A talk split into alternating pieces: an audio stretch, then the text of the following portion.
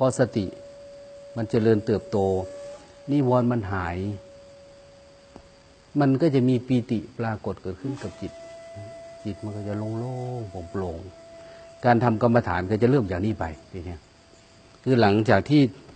ทำให้นิวรณ์มันสงบไปเนี่ย หลังจากนั้นคือจิตมันจะเริ่มเป็นสมาธิละเราสามารถเห็นความเป็นไตรลักษณ์ในขันห้าได้ง่ายขึ้น การรู้สึกตัวกับกายก็จะทำได้ง่ายขึ้น ที่เขาเรียกว่ากายานุปัสสนาเนี่ย มันจะรู้สึกเองโดยธรรมชาติ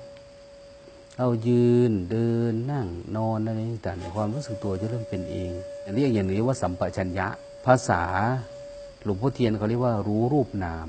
จิตมันตื่น มันรู้ตัวทั่วพร้อมขึ้นมา มันรู้กายชัด ถ้าบุคคลมีปัญญามาก ๆขึ้นก็จะเห็นกายเนี่ยมันเป็นของไม่เที่ยง มันเปลี่ยนแปลง มันไม่มีแก่นสารสาระ แล้วมันก็จะทำให้เกิดเหนื่อยหน่ายในกาย สิ่งที่เห็นเนี่ยเราไม่ได้คิดเอานะแต่ว่าพอจิตมันเป็นสมาธิ มันอยู่กับปัจจุบันเนี่ย มันจะมองอะไรตามที่มันเป็น จิตมันก็เริ่มคลายความยึดติด ในสิ่งที่เราหลงเนี่ย การเห็นกายชัดแบบนี้ ในวิธีการอันนี้เขาเรียกว่ารู้จักไตรลักษณ์อารมณ์ไตรลักษณ์อันนี้จังทุกขังอนัตตาในกายมันเริ่มปรากฏละ มันก็จะเข้าใจสิ่งที่เรายึดติด สิ่งที่เนึ่องด้วยกายเนี่ยท่านเรียกว่ามันติดสมมุติ ต่อมาพอปล่อยวางกายได้ มันก็จะเห็นจิต เมื่อไรก็ตามที่เรามาเห็นรูปของความคิดที่เรียกว่านามมารูป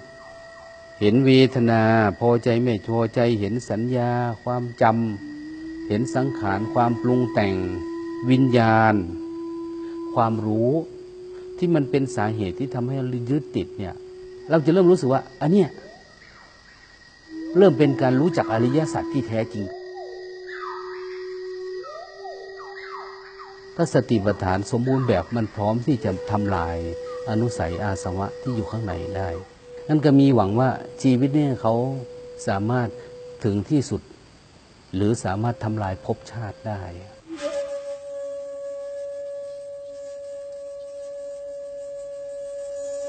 จิตเนี่ย จริง ๆ มันมีแค่นี้นะกายนี้มันก็เป็นแบบนี้ของมันโดยธรรมชาตินะ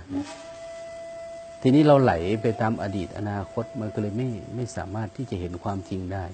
นั้นหยุดการทำการทำงานหยุดสิ่งที่เราคิดว่ามันใช่เนี่ยสักคู่สักระยะ แล้วมาเฝ้าดูมัน โดยการฟ้าสร้างสติตัวระลึกรู้เนี่ยนะให้มันมากขึ้นให้มันเจริญขึ้น